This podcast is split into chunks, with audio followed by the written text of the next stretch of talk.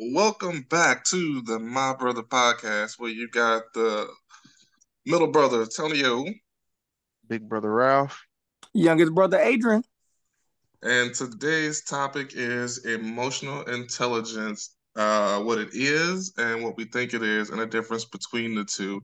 So we're gonna start out with the definition, according to da, da, da, the Oxford Languages Dictionary. Emotional intelligence is the capacity to be aware of, control, and express one's emotions and to handle interpersonal relationships and blah, interpersonal relationship relationships. Well, I can't enunciate words today. judiciously and empathetically. The example is emotional intelligence is the key to both personal and professional success. All right. Younger brother, we know you got the biggest spill on this, so we got the definition out there. Hit us with it. What do you think emotional intelligence is, and what is the difference between what you think it is and what the definition of it is? So, surprisingly, this is something I've been dealing with for I know over a year or so now, and my definition is actually is actually the same as what uh the one you read, but I didn't even know that beforehand like once I started dealing with it, I actually looked it up and I was like, oh dang, like that's exactly how I would describe or explain what emotional intelligence is. So mine lined up with it surprisingly because I didn't know that beforehand. Okay. Oh, just for reference for everybody, we deliberately did not look up the definition of emotional intelligence just to prepare for this podcast so we can come in fresh. Facts so we, we've been stewing on this for a good couple weeks. uh, well, I mean, I guess uh, it, it, lined up. Not a whole lot of difference in there. Yeah, no, that, that surprised me though, because I, I I was finna go into all that, and it's like, well, dang, I couldn't have said it better myself. so come through dictionary. Yeah, thank you, thank you so much for doing that dictionary. it helps sometimes. Yeah. Well, shoot, I didn't mean to cut you off. I know you was ready, but that, that feels a bit anticlimactic now. Yeah, yeah, yeah. All right. Uh, should we pass pass the hot potato then? Uh, Raphael, uh-huh. you want to go next? My definition, I never knew it existed. That's good. So I guess there's a lot of comparison there then, a lot of contrast, I should say. Yep. Well, I I I share I share Raf's same sentiments though. Like I didn't I didn't know it was a thing. Like I didn't know you could put those words together because normally before I started delving into emotional intelligence and you know self-awareness and all that, I thought I, I just didn't know the word intelligence can go after the word emotion because I saw emotions as this just random outbursts of erratic behavior so I, I can understand why when when he say I never knew it was a thing because prior to me really trying to figure what I had going on out internally, I didn't either. Okay, that's fair enough. Um, I guess it's my turn then. It's got to me way faster than I expected. and I probably got the least amount to say about it. Um, so yeah, definitely did not know there was a definition of emotional intelligence and I will be one hundo with you. Uh, before reading the definition, the only time I've ever heard of emotional intelligence is normally when I'm being told I don't have it. But the other part of it is, for me personally, I hate those words because it's a therapy term to me. And the problem mm. with therapy terms, in my opinion, with I mean, we're at a point now where therapy is being pushed because people do need mm-hmm. therapy. I will never say therapy is not mm-hmm. beneficial to some who need it. By all mm-hmm. means, go and get that help.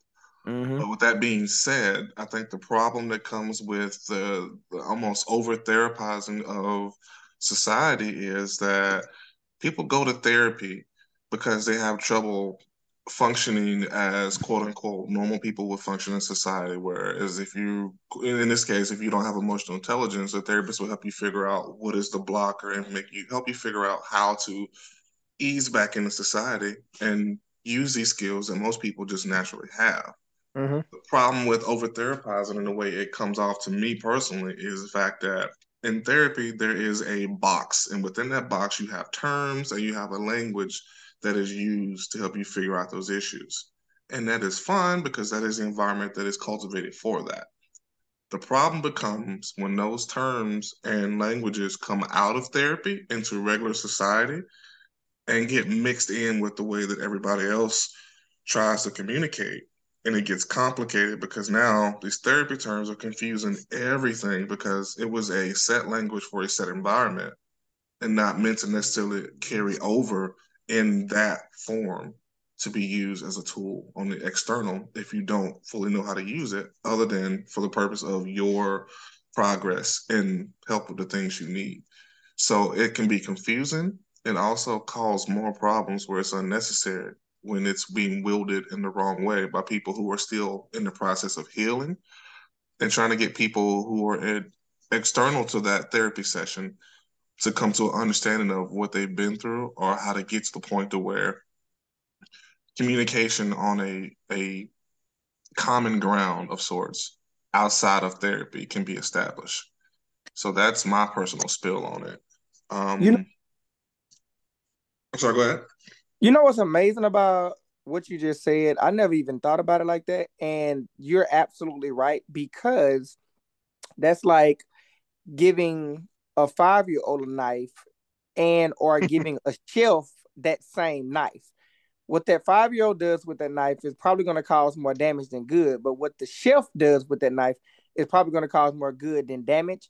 And a prime example of that is the song by Gucci or uh, I can't remember who did it, but it talked about well, it basically uh, glamorized being bipolar or schizophrenic, and everybody was running That around talking about, "Oh, I'm bipolar." Who was it? That's def- definitely Gucci. Yeah, so it was. Sounds like something he would make. That Yeah, sounds like was- something he would make. and everybody started like just wearing it as a badge, like, "Oh, I'm, you know, I'm bipolar. I'm bipolar." I'm like, wait, do y'all really know like what that means? Like, you're really not. But like you said, once those terms come out of that box into uh, social constructs that it don't fit in, it it turns it into something else. And I never thought about it like that. So that's a very that's a very unique perspective to have. And all I saw is like passing a five year old a knife or passing a chef a knife. It's the same knife, just depending on who you give it to, what they understand and how they understand to use it. So yeah, you're absolutely correct. Yeah, that context and that skills to to use it for the, the correct purposes goes a long way. But yeah, that's that is my real concern with the. I mean, because mind No. you, their society needed this therapy for a long time. Yeah, and it's just been yeah. a matter of getting to the point of accepting it. But I think another thing that needs to be understood, and it is somewhat coming out with the the the advent of therapy at the level it is at, is that no two therapists are alike. You have to find a mm-hmm. therapist that fits you for what you need from the therapist. And that is a very important thing because, especially within our community, culturally, you want a therapist that can understand the issues that you have to deal with because Mm. Yeah. while therapy is a good thing, drapetomania is still a psychology term that doesn't get talked about. And what that is, and I might be mispronouncing it, but basically what it comes down to is at one point in time, there was a psychological term that basically said we were crazy for wanting to escape slavery. Hmm. There was also a psychology term that gay people are a mental illness and not born that way. And we can make arguments for so many different things, and that's one that still has some controversy around it. But again, it's these the context around some of these terms and the, the cultural understanding does play a part into finding the good therapist. And again, this is not me saying that nobody should ever not go to a therapist. If you need that help, get that help because these are hard times and people sometimes just need to have somebody to sit down that they remove from their life per se and say, These are my issues. Can you help me hold a mirror to them and figure out what's going on? I am Yeah. all for it. Yeah, Yeah. I- mean, I could say I could say that since I've had like three on my own, three different therapists, and they're all very different styles. You have I had one that treated me like a baby.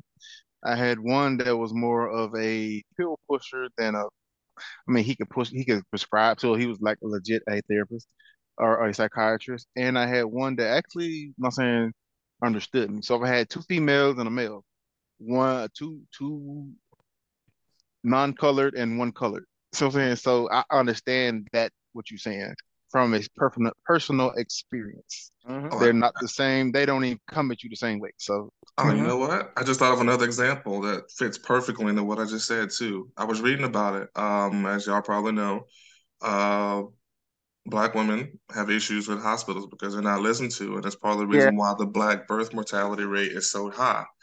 Yep. There was a story I was reading about this woman in the hospital, and luckily there was a black nurse there because her scalp was itching. And as we know, you don't scratch, you pat. Yeah. The doctors and nurses that were there, not culturally competent, thought there was something wrong with her and we're to send her to the psych ward or have a psychologist or something come in there. And the black nurses happened to walk by and was like, no, she's fine. Her scalp is itching. What is wrong with y'all? Those cultural yeah. understandings sometimes. Cultural understandings. I love it, the word culturally competent. I don't think I've ever heard no one say that before. that just tickled me. culturally competent. I love it. And that's the perfect example of someone being culturally competent. yeah. I mean, it's, it's the little things sometimes. You got to be able to, you know, the, yeah. Culture. Yeah. That's perfect. It goes a long way. Don't, don't, scratch. We we pat pat you with you, but don't scratch. Don't scratch your scalp. Do not yeah. scratch your scalp like that. Yeah. Oh, matter of fact, shoot, just remember me of another example. Because mind you, this was I heard all this in the same place. Um, there was this one girl uh, at a college, uh, PWI. Um, do I need to explain what PWI is, or are we good on that? I'm sorry. Uh, you might yeah. you might want to do it for those that don't know. Uh, PWI is a primarily white institution like a Harvard or a Yale oh, like, or a Princeton. Like, like like a who? It's like a HBCU, but for them. Uh, yeah, basically. basically. Um, uh, yeah, we won't go into terms of that. Either way, the girls at the college, and again the the the, the competence of culture or just even just the understanding of other cultures. The black girl did not wash her hair as often as the white roommates. Oh yeah. And they tried to report her for being unsanitary to the RA instead of talking to her and like hey why don't you wash your hair every day? So she could say black people don't wash their hair every day because the way that our hair works you know we lock in moisture a different way. Yeah, we don't have we deal with dirt a different way, so we don't have to do that every day. Whereas, you know, that's just the way our hair is set up. But those are the things of like understanding different cultures and knowing, okay, yeah. this is okay, this isn't. Yeah. Hmm. That's beautiful. Yeah. It is until it's you're on the wrong side of it. But you know what though? So so and I realize just with this conversation, some words, no matter how you translate them, they work, right? When you combine words like culturally competent, cultural, we already know what that is, and then competent, both of those words are gonna, for me, they're gonna seemingly produce a positive outcome. You can't you can't take those and spin them per se in a negative light because they have a specific task at hand. But words like bipolar, which is like only a one word uh, situation where the definition can then be spent out of out of context, it falls into the same category of emotional intelligence. And like you were saying, some of the psychological terms or therapy related terms once you take them outside the therapy session, they do different things, like the bipolar Gucci situation. However, I don't. I think emotional intelligence falls into the category of culturally competent. Like, if you can just sit down and break down both of those words, it it has to, at some sense, produce some type of positive or even a level of self awareness when you just think about emotional intelligence because the word emotional already has a negative connotation due to the the random stuff that takes place when people are quote unquote being emotional. But when you add a word like intelligence after it, it actually steers it to me in the right direction, like the like the context of culturally competent. So I don't think we should fear or have a hesitation of utilizing the term emotional intelligence more freely outside of the therapy session. I think it'll be beneficial for a lot of people to know that these two words coexist and go hand in hand together. Uh, yeah. You know, I'm gonna push back on it a little bit, and this is why I'm gonna push back on that. So, what's the opposite of intelligence? Ignorance. So, if you're not emotionally intelligent, you're emotionally ignorant. What uh-huh. would that equate to? Just emotional. I mean, is it though? Because emotionally ignorant, just by definition, of what intelligence cultural know, intelligence is, you just can't express any emotion. You're a robot. Mm-hmm.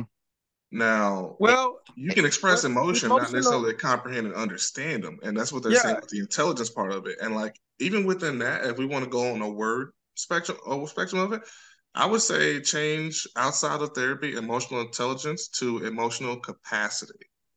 Do you have the capacity to actually express your emotions in a healthy manner? because there isn't a negative side to capacity.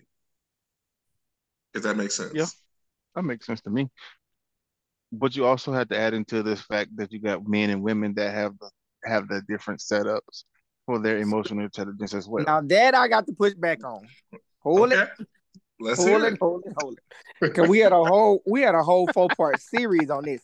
And I would love every viewer listening to this to understand what I'm about to say because society has promoted that men and women have different emotions. Let me paint a picture and correct me when I'm wrong.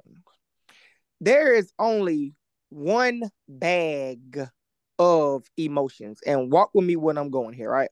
You have, and I'm just gonna name a few sadness, happiness, joy, anxiety, depression. You know, those are all emotions, right? There's a bag of emotions that's assigned to every person who has the liberty to experience the human experience.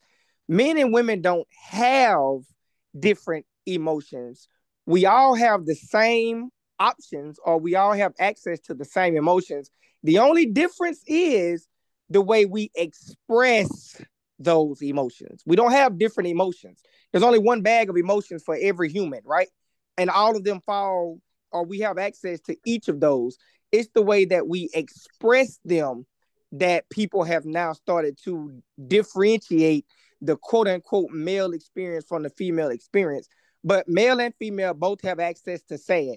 We both have access to happy. We both have access to anxiety, depression, joy, uh, loathfulness, like all of the emotions everyone have access to. And I despise at this point of my life people continuing to promote that men and women have different emotions. No, we express them differently, but we all have the same emotions. Correct me if I'm wrong.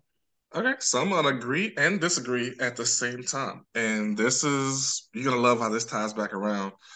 Uh, we're gonna take a break here coming up shortly, so I'm gonna try to wrap this up in a nice little bow quickly.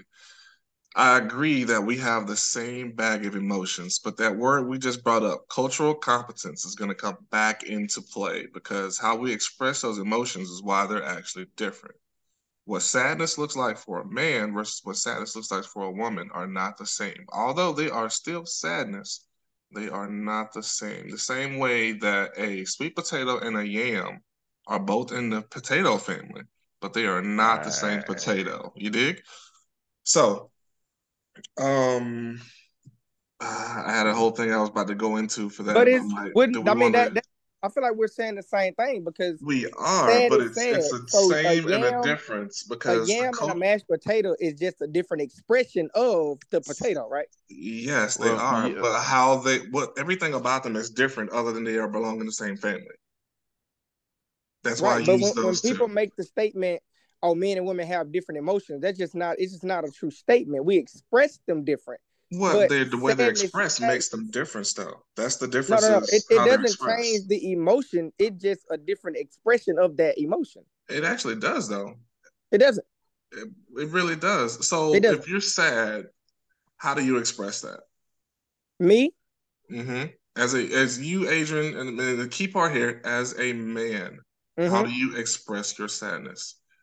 it depends on what I'm sad about. Like if it's something that I've done or like a, a personal sadness, I may need some time to myself, or I may listen to music, or I may play the game, or I may cry, or I may want to be around friends. It just depends on what that sadness is. Mm-hmm. Or it depends on what I'm sad about. Now, what? How would Miss Adrian express uh, sadness? Uh, she may listen to music. She may want to be around me. She may need some time. It's really the same thing. Yes, but how long does it take her to get over sadness versus how long it take you to get over sadness? Um, I yeah, I get over mine faster than she does. And that exactly is the point I'm making is that that sadness, while it is being expressed differently, changes completely because that sadness for her, especially with the chemicals that women have, estrogen and whatnot, make those things completely different from the way we express them. This is the same reason why when babies are born, they look like the father because that is nature's way of saying this is your child. Do not kill or eat this child like some animals do in nature. Women mm-hmm. have that chemically already set up within them. So we express the same emotions but they're not the same emotion. We can't go through postpartum depression. Women can. We can go through regular depression and it can be similar mm-hmm. but it's so, not the same i bet if for men do and have shown studies of going through postpartum depression I mean, yeah, he can, but what he's saying, like, it's basically is how we analyze Expre- it and That's get what I'm saying. The, the expression of it is definitely different. However, the emotion is the same, and I feel like we're saying the same thing. We just have a a stronger foundation in the part. Like I'm I'm founded in sadness is sadness. Now, the length of time that it takes to get over it, the thing that you do to get over it, that can change from person to person. But it's still sadness. You're saying the expression is the same because we all have a way of expressing it, but the actual feeling of it change. It, it doesn't. Sadness is ha- sadness. Happiness is happiness. Joy is joy. Love is like it's it's all the same. Okay. Okay. So so that thing would go back to like you're gonna say, love is love. Okay. So me loving a woman versus a man you loving, loving a, a man. No, like like how the whole thing where Christianity tells you, oh, you can't sleep with this man or that yeah, man. that's expression. Okay, so okay, okay, it's expression, but you can't condemn that person for loving the person they love, right? Correct. Me, Adrian Paul. Yeah, no, I can't. What I'm saying, like society wants to say, well, used to say that Christianity, Christianity always says, oh, if you sleep with a man, you're you're home, you're a homo, or mm-hmm. you're you're gay. So now they're at the point where it's like, okay, they got laws now that you can't say anything about them. Mm-hmm. okay, so love is love. So that means you can love a woman just as much as you love a man, or you can love a man just as much as you love a woman in that same relationship. See what I'm saying? So I listen, I get what you're saying, but once again, y'all keep reverting back to the expression of the emotion. We can say love is love, right? True. Uh-huh. But the expression is what makes the difference. It's just like I love my son. He's five, right? But if I go and show or I express that love in another way with someone else's five year old, that may be inappropriate depending on the level of expression that I have. Love is still there, but the expression is what makes the difference. Mm-hmm. Okay, so let me try this from a different angle then. All right, so back, back to the sadness. We say sadness is sadness, regardless of how it's expressed, correct? Yeah. Uh huh. If that is the case, then why is it we can't use the same method for curing that sadness each time? It should be one method of curing it because it's only one emotion. That's not how that works. That's the point I'm making. There's a spectrum no, of it, and it's not how it's expressed it's still sadness at the root of it, yes. But in its expression, there is a spectrum that is not the same for every single person. And I especially mean, even, when it comes to the sexes, it's different, even on even a chemical if, level. Even if we're looking at just the male and female, that logic you just posed doesn't even work because, okay, if we say all the versions of curing sadness doesn't work for male and female, so that can't be the same. Even if we keep it, if we keep it just in the same realm of okay, one female may like to eat ice cream when she's sad. And since I'm saying sadness is sadness, so one cure should cure it all. Every female don't like to eat ice cream when she's sad. So you can't use that to debunk the fact that sadness is not still sadness just because the expression of it is going to be different per person. That that's going to change regardless of where you apply the sadness or who the sadness is coming from. And you're trying to say that the emotion of sadness is different just because the expression is different, but people are different. And then there are some men who actually quote unquote express it the same way that females do. There are females that express sadness the same way males do. So you're trying to change, are you trying to say that the emotion of sadness should change just because the expression is not the same and because the antidote for it don't work for everybody. That makes no sense across the board. Well, that's why it's a spectrum. It's not just one binary thing. That's why the expression of it changes with each person because it is a spectrum of sadness. So while it's the same thing, its expression makes it different in that how it comes out and how it affects that person. And that I completely agree with. Yeah, and that's all I'm saying. Yeah, yeah. Is that I, in its expression, it changes the the what part of the spectrum of sadness it sits on. Oh, you're saying you're you're saying so basically the weight of the sadness changes the expression from person to person, but you do agree that sadness is sadness. It there's just different levels to sadness. 100 and that is a perfect place for us to take a break folks wrap it up in a nice little bow for this break okay, we'll be right that. right back I agree with that. I agree with that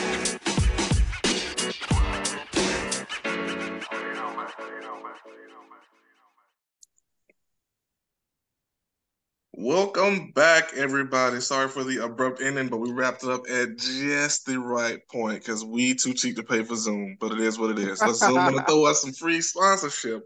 We will take it. But um, I think we ended on a good point, and I love the way you ended it, where you were saying the weight of it is different, and that's what essentially what we're talking about is what's different about it in its expression. Yeah, I, I can I can dig that. All right, so perfect place for this transition because I want to dig back into something that I don't think is talked about enough in uh, the emotional intelligence conversations.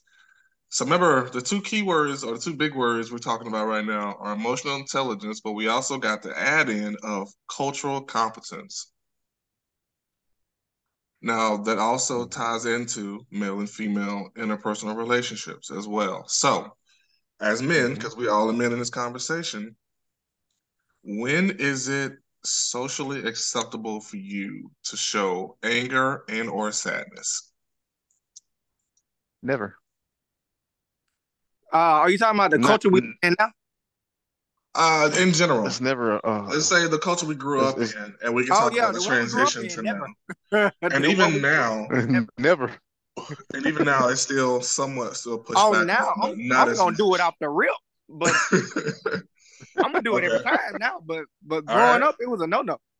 Right now, we may not have necessarily understood what that was about, and hopefully, we figured it out at this point now. Where, especially for us as black men, but men in general, it, it was tend to be frowned upon. But as black men, we had to be very, very careful about where we express our anger, and mm-hmm. that is a key part in this cultural competence. It also ties into emotional intelligence because at times black men are accused of being not emotionally intelligent because we have to keep a tighter grip on our emotions because they will be used to vilify us.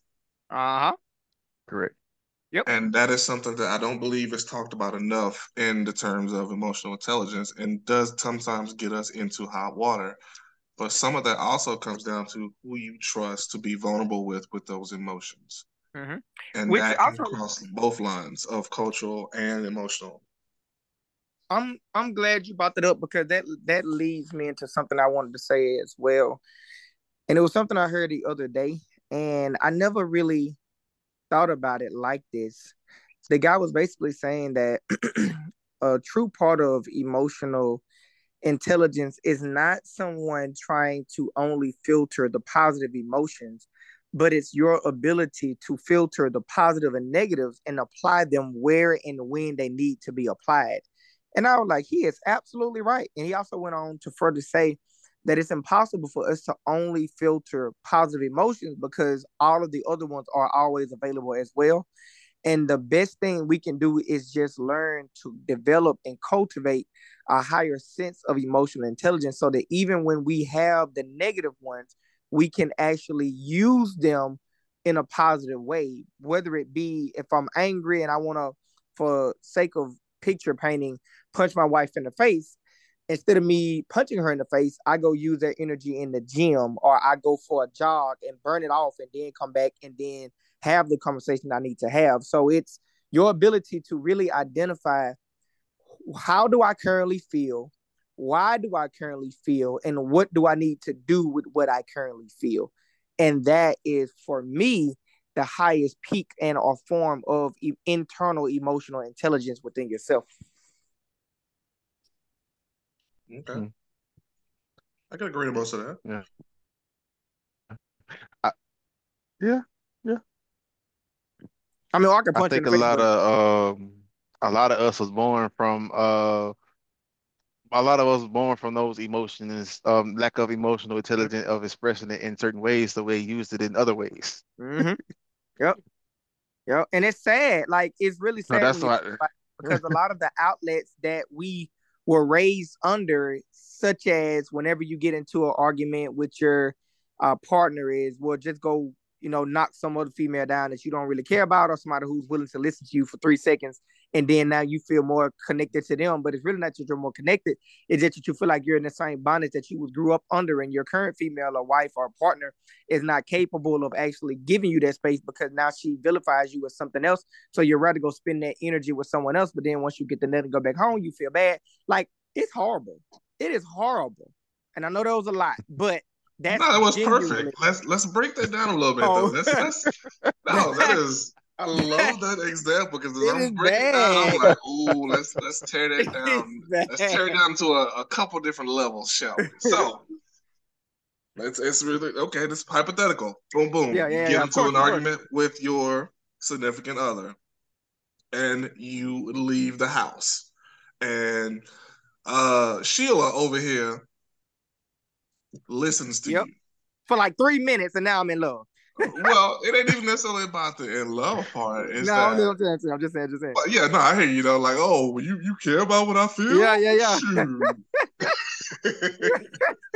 but yeah, I mean, vulnerability is, is yeah. an interesting thing, and how yeah. it can can be powerful, and people can use it to take advantage of you, or you can just be mm-hmm. victim to it. Where in this situation, this person just giving you the space where you felt like, oh, I can't have a coherent conversation or express this thought with the person who I want to be vulnerable with because now yeah. there's an essentially not an actual knife or in some cases an actual knife in my throat, depending on your yeah. relationship. I'm not judge facts. nobody. Facts, facts. Shit happens. Like yeah, yeah. But in that situation, it's like you ran past. You, you know, you're trying to find some some sense of like, okay, where's the security at this person? Yeah. May for whatever reason the situation provide that. And mm-hmm. then you get lost in the sauce. Yep. That is a very human thing to happen. I yeah. think everybody can say this happens to them at least once mm-hmm. and mm-hmm. learn from it. Mm-hmm. Is it a healthy way of expression? Of course not. I would say yes and no. I'd say there's some yes and some no to that because the yes of it is well, the no of it is that's not how you're supposed to be vulnerable and expressive. if that is how your situation is set up. So that's the no out the gate. Just yeah. make sure that priorities. let's, not let's not promote let's not promote bad behavior. Yeah, we're not promoting bad behavior. Right. not today. or if they we're not on the Lord's or Day. They say yeah. not, or if they say nowadays toxic. Yeah, maybe behavior. if it was a Saturday night, we could kind of slide it in, but not not today. oh man. But um, that that expression when you feel secure in a place, it's like, okay, this is more cultural competence. You go to the barbershop, barbershop talk. Yeah. You can talk about all your problems with your barber. Yep and yep. there is a relationship akin to yep. a therapist with your barber because for one, you trust them with your appearance. They mm-hmm. let you go out in the street looking busted. Uh huh. But within that, there is a level of security of like you're just you're my dude, you're my Yeah. whatever. It ain't got to be necessarily a guy, but you're my person. Yeah. And the barbershop is an environment where you can feel comfortable talking about your problems. And sometimes there are other people in there who have a similar problem, or you got your elders in there for some barbershops and they're playing chess or cards or whatever. There is a collective in there of knowledge that you can tap into hmm at that point in time. And for some of us, that is our place of expression because you're only going to express certain feelings where you feel comfortable. You know what needs to though? Be that level of comfort. I want to I want to add, and this this probably was this this this is about to spin this in a in another direction. Let's do it. With- Same context. So another thing that another reason we have to start promoting the term emotional intelligence on both ends, the male and the female, is because there's a dynamic that, like my wife, right? When I come to her with a particular situation, because of how close we are, being that we're married, she may not or may have the emotional intelligence to actually properly respond as opposed to me like calling one of y'all and be like, hey bro, such and such and such. The way y'all respond is probably gonna be what I need. And the way my wife respond is probably gonna elevate the situation because she's so close in tune with me. She may respond in a way where it's more of a a overprotective wife response. And what I was looking for or what I needed is that barbershop brother response. And those are two totally different responses. And the reason I brought that up is because I've noticed I have a friend who him and his wife don't really have good communication. However, whenever I talk to his wife, she pours so much information in me. And in the back of my mind, I'm like, why you don't talk to your husband about this? And it ain't nothing like negative. It's just like how her day been and how her career is going. Like she give me all the details. But when he asks her, it's kind of like, "How was your day?" Oh, it was good. It's like what? Like, why aren't you pouring that into him? But I realize it's because of the other emotional ties that are knotted in their communication. That level of expression is not necessarily open to him until those other knots are t- untied. You see what I'm saying? So both parties have to have enough emotional intelligence to be able to wave the waters of communication to even be productive in the relationship. I know there was a lot too, but No, that was perfect. Um, I'd say that leans more into just the communication styles of them figuring out what communication style works better for them. But also, Mhm. that's a West gene, bro. We all got that. People will talk to you about everything for no damn Bruh, reason. everything. At all. bruh, like I, did, I Everything. how hey, now I know how old your kids are. I know your mom just died. Like what? Hold on, Bruh, They will tell you intimate things and you don't ask for it.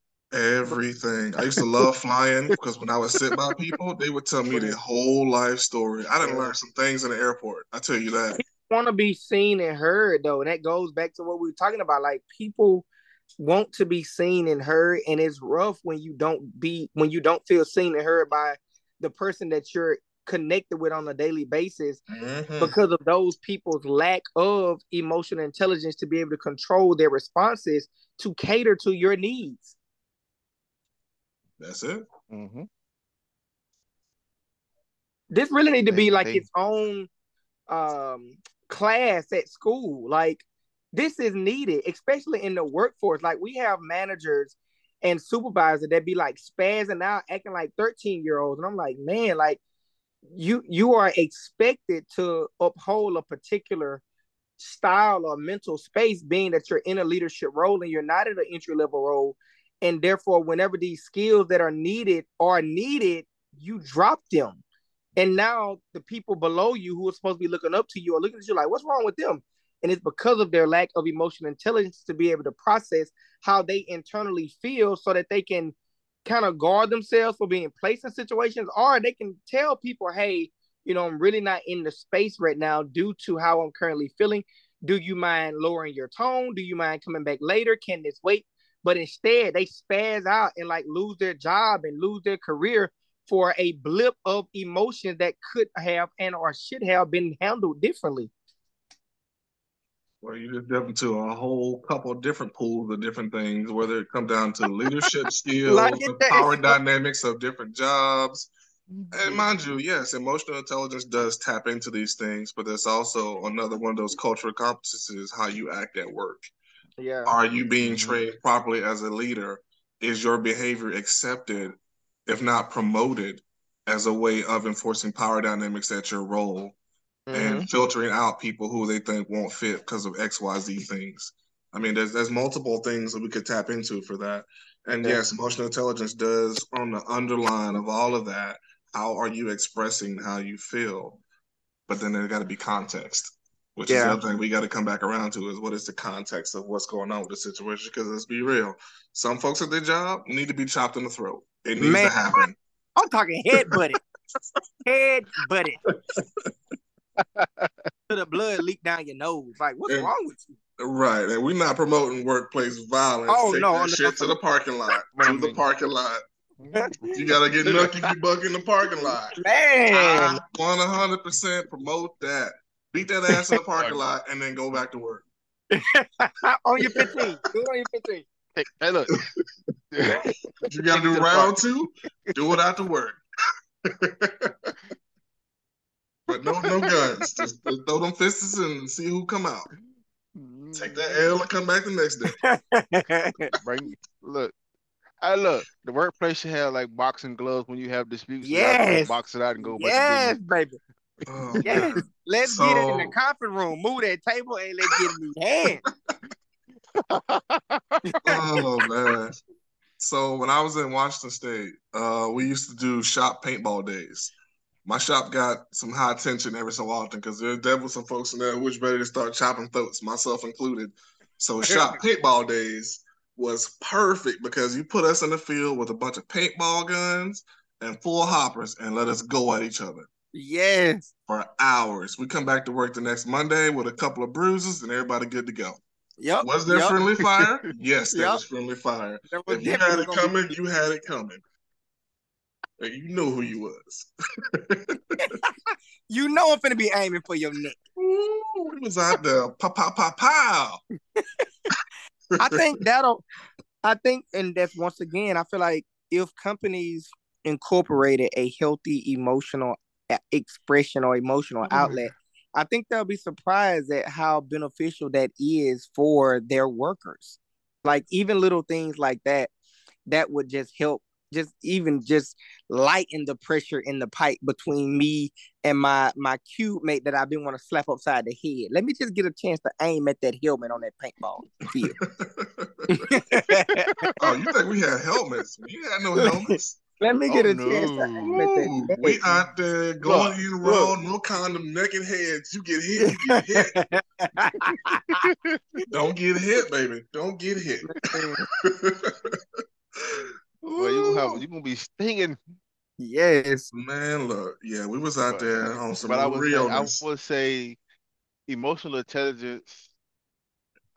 Emotional intelligence, I think, would start as a child, like teaching them that Yes. first, understanding how to how to use their emotion. Because I think that's where a lot of the issues start. Well, I mean, I'm not saying it all starts at home.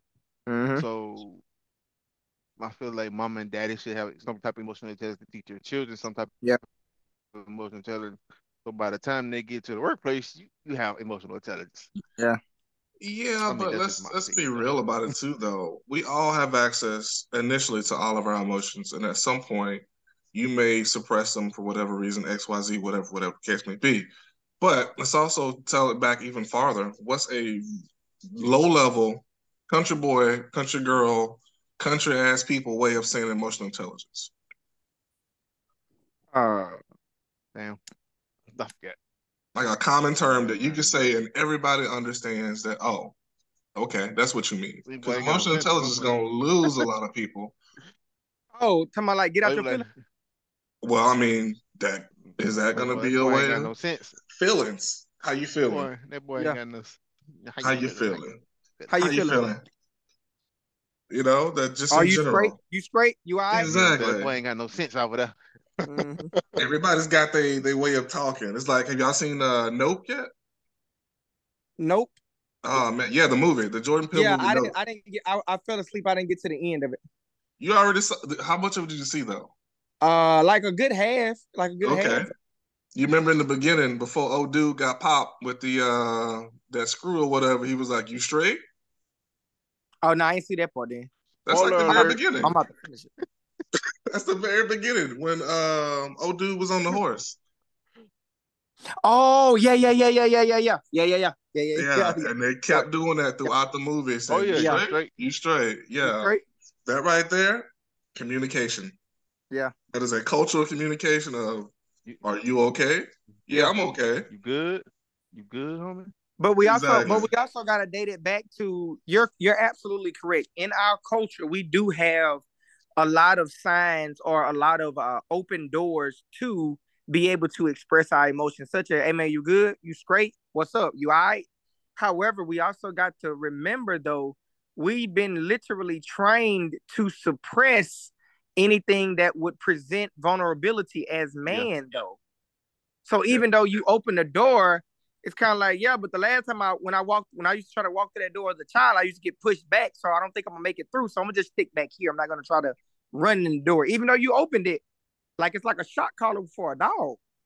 Right, except for we get the opportunity to learn why that was the case because you smack a child's hand when they about to turn a hot, touch a hot stove, Mm. Yeah. they know not to touch their hot stove. But once they get older, the cognitive, you know, signals come off like, oh snap, that's why I shouldn't touch the hot stove. It's hot. Yeah. Had I been able to do that, like some of this stuff isn't like we, we try to say everything that we do to children is bad, and it's like that is not necessarily the case. Our goal as parents or older people is to get them to a point to where they can understand their environment and survive on their own. That is our only real job.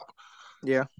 And sometimes, You alive. depending on your exactly survival, what the previous generation had to prepare us for was so it was a hard life, you know. Yeah.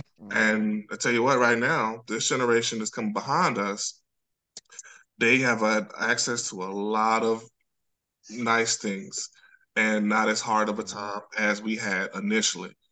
But what happens with that is, as soon as you start getting lax, when you don't have the power to maintain something like that, then you get what we got right now. The, Yep. the moving Watered down.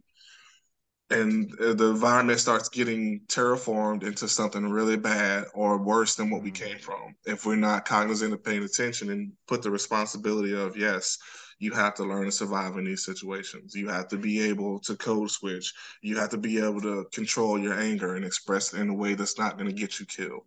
You have to be able to be vulnerable in a place with people who you can trust to be vulnerable with. I mean, for men or black men, that is still a thing we still have to do because it is not fully accepted for men to express sadness. It's not even fully understood to some levels. And that is something that we got to do the work on because that is men pushing it on men, not women pushing it on men per se. But I mean, there's definitely still levels of everything that we got to work on all the way around. And emotional intelligence, the term great for therapy, not great for functional society. We have to find better terms and just communicate better what's going on because we do express emotions. What we got to do a better job, in my opinion, is tap into what and how people are expressing those emotions and what it means. I agree.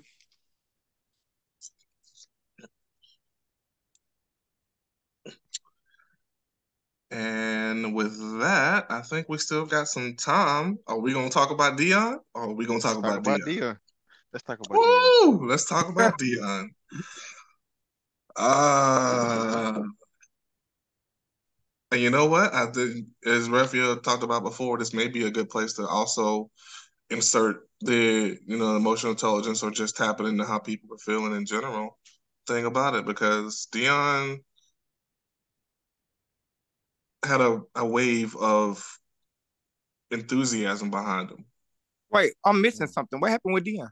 Deion is leaving Jackson State to go to Colorado For to coach Um, oh, for a lot of money. And there are a lot of people, and rightly so, who are upset at him because he, he's leaving to go to another college when he came in touting HBCUs and everybody was to come back and all these other things, and as he should have done. And he did as much as he could do while he was there to help get HBCUs up, to make money for Jackson State, and to put a lot of spotlight and attention on HBCUs in general.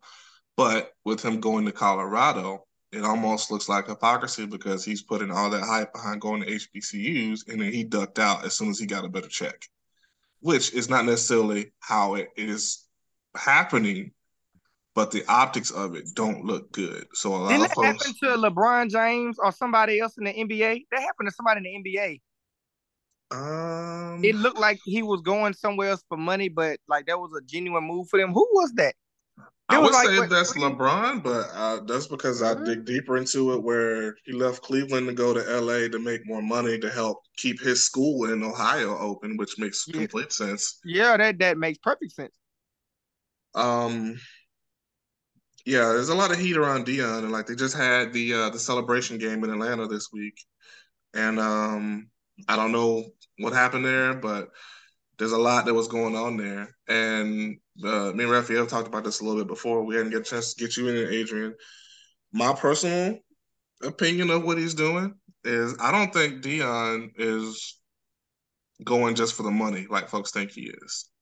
I think there may be a few more things at play, whether it's the way people move in Mississippi who got who actually have the power, Mhm. maybe said you only gonna get so far, and we're gonna cap you right here.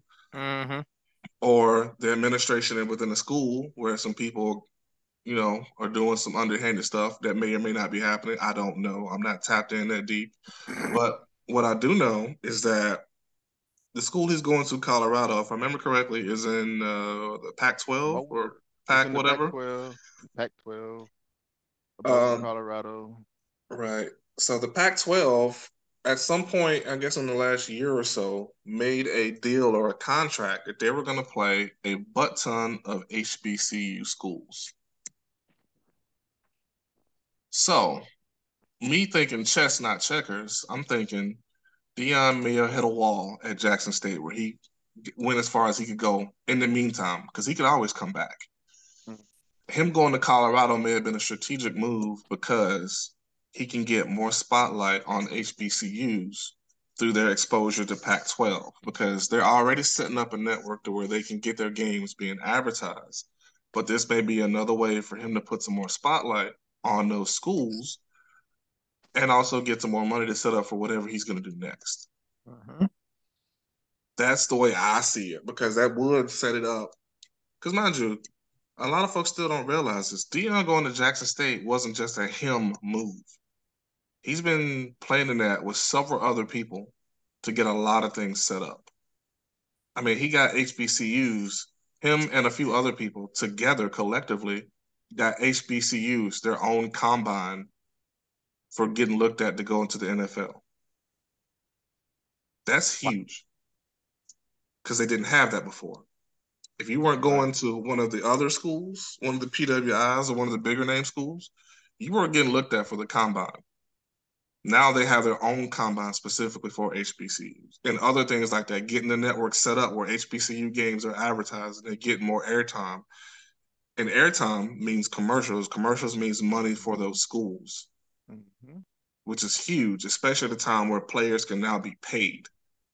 It's about stepping the game up so that they can have access to those resources that the other schools are going to have.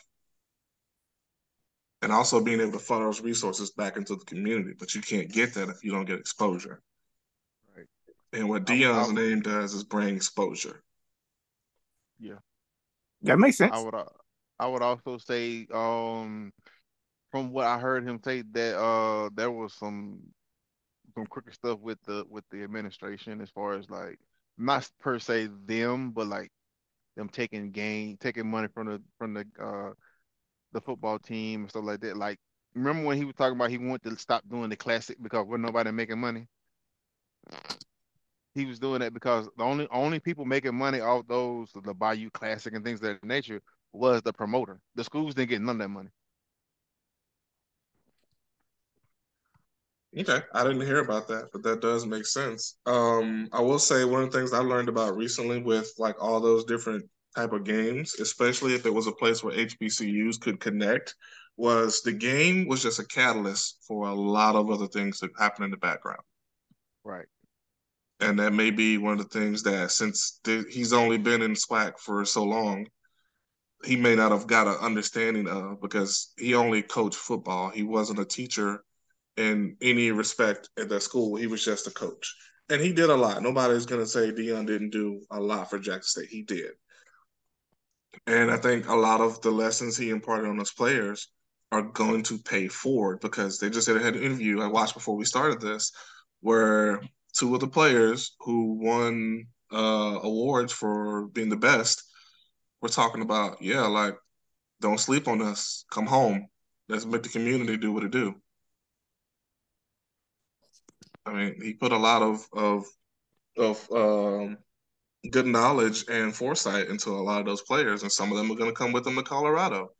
And you know, it's it's it's going to be interesting to see how it all plays out. I hope I'm right in that he is with the people that he's been working with has a plan for this move, and it's not just an arbitrary move. Because the way it's also being played up is that he has ambitions of being an NFL coach, but also being a winning college coach first. And going to an HBCU, excuse me, was essentially an avenue of instead of having to start from assistant coach or strength coach or whatever the case may be, he got to go straight to the front, be a head coach. And then from head coach, you can bounce around schools as you need to mm-hmm. and build yourself up and not have to go through all the different levels to get to that point. Because there are enough black coaches. They get froze out quite often of these better positions. Yeah. But you also got to look at the fact that being that Deion knows basically almost every owner in the NFL, he wouldn't have to go through all that. He still would. Um, yeah, I'd say it's it's a bit more to it because the NFL, the way they move, yeah, Deion's a disruptor, and they can't have a disruptor coming in disrupting. He's definitely have that same problem on my job. That's a great word for that disruptor. Yeah, you have to Turn be everything careful. upside down. Yep, that's crazy. Power dynamics or uh, something else. Whenever you have a fear of somebody disrupting the power that you have, and actually putting the fear in you of losing it. Mm-hmm. But I mean, you gotta look at like even with the people trying to buy t- buy teams as disruptors, because you know we we don't have we don't own our people don't own any other teams. No, like, and we won't.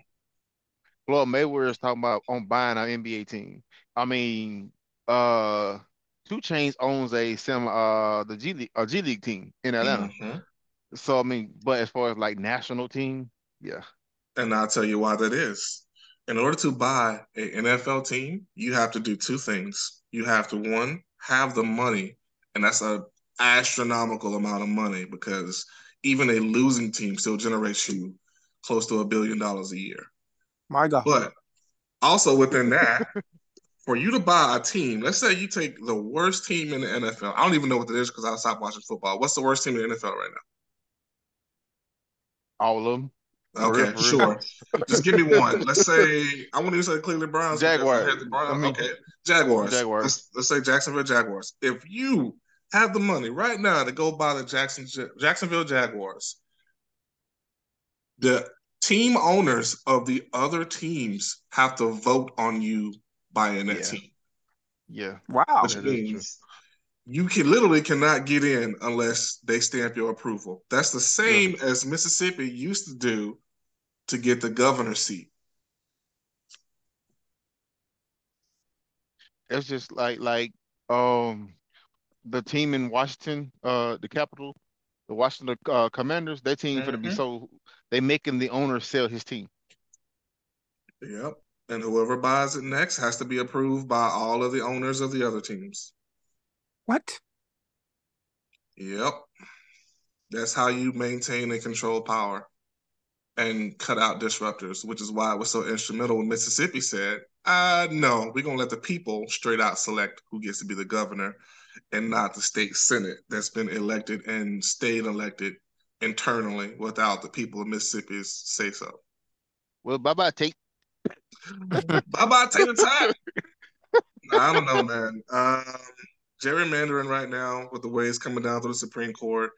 They got some new bag of tricks up their sleeves. And as much as I love Alabama, Mississippi, they still got some work to do And part of that comes down to, as we've been talking about throughout this entire episode, language.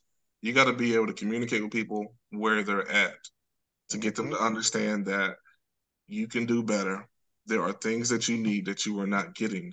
And if you let them rah rah you into an emotional state where you don't actually understand what is at stake, you will continue voting yourself into obscurity. Well, that's the thing. They they count on is your ignorance and you not having the emotional intelligence to know Well, that they're playing with your emotions. it ain't even about emotional intelligence to know about it. It's just the fact of what else do you have other than that power dynamic that says, I'm not at the bottom. hmm That's all they got to play on. It's that simple. You give them something that's better than that, and those votes will flip very fast. But that takes somebody being able to go into every neighborhood and talk to people where they're at and say, look, man, I don't like taxes. You don't like taxes, but we got to pay these things. But what I can tell you is that if you vote for me, these are the places those taxes will go, and I'm going to show you receipts. Yeah, I would love to see that. I mean, it's that simple. It's that simple. I told you, Washington County, the ridiculous numbers for how many people voted, how many people didn't. Still to this day, the biggest voter block is the people who don't vote.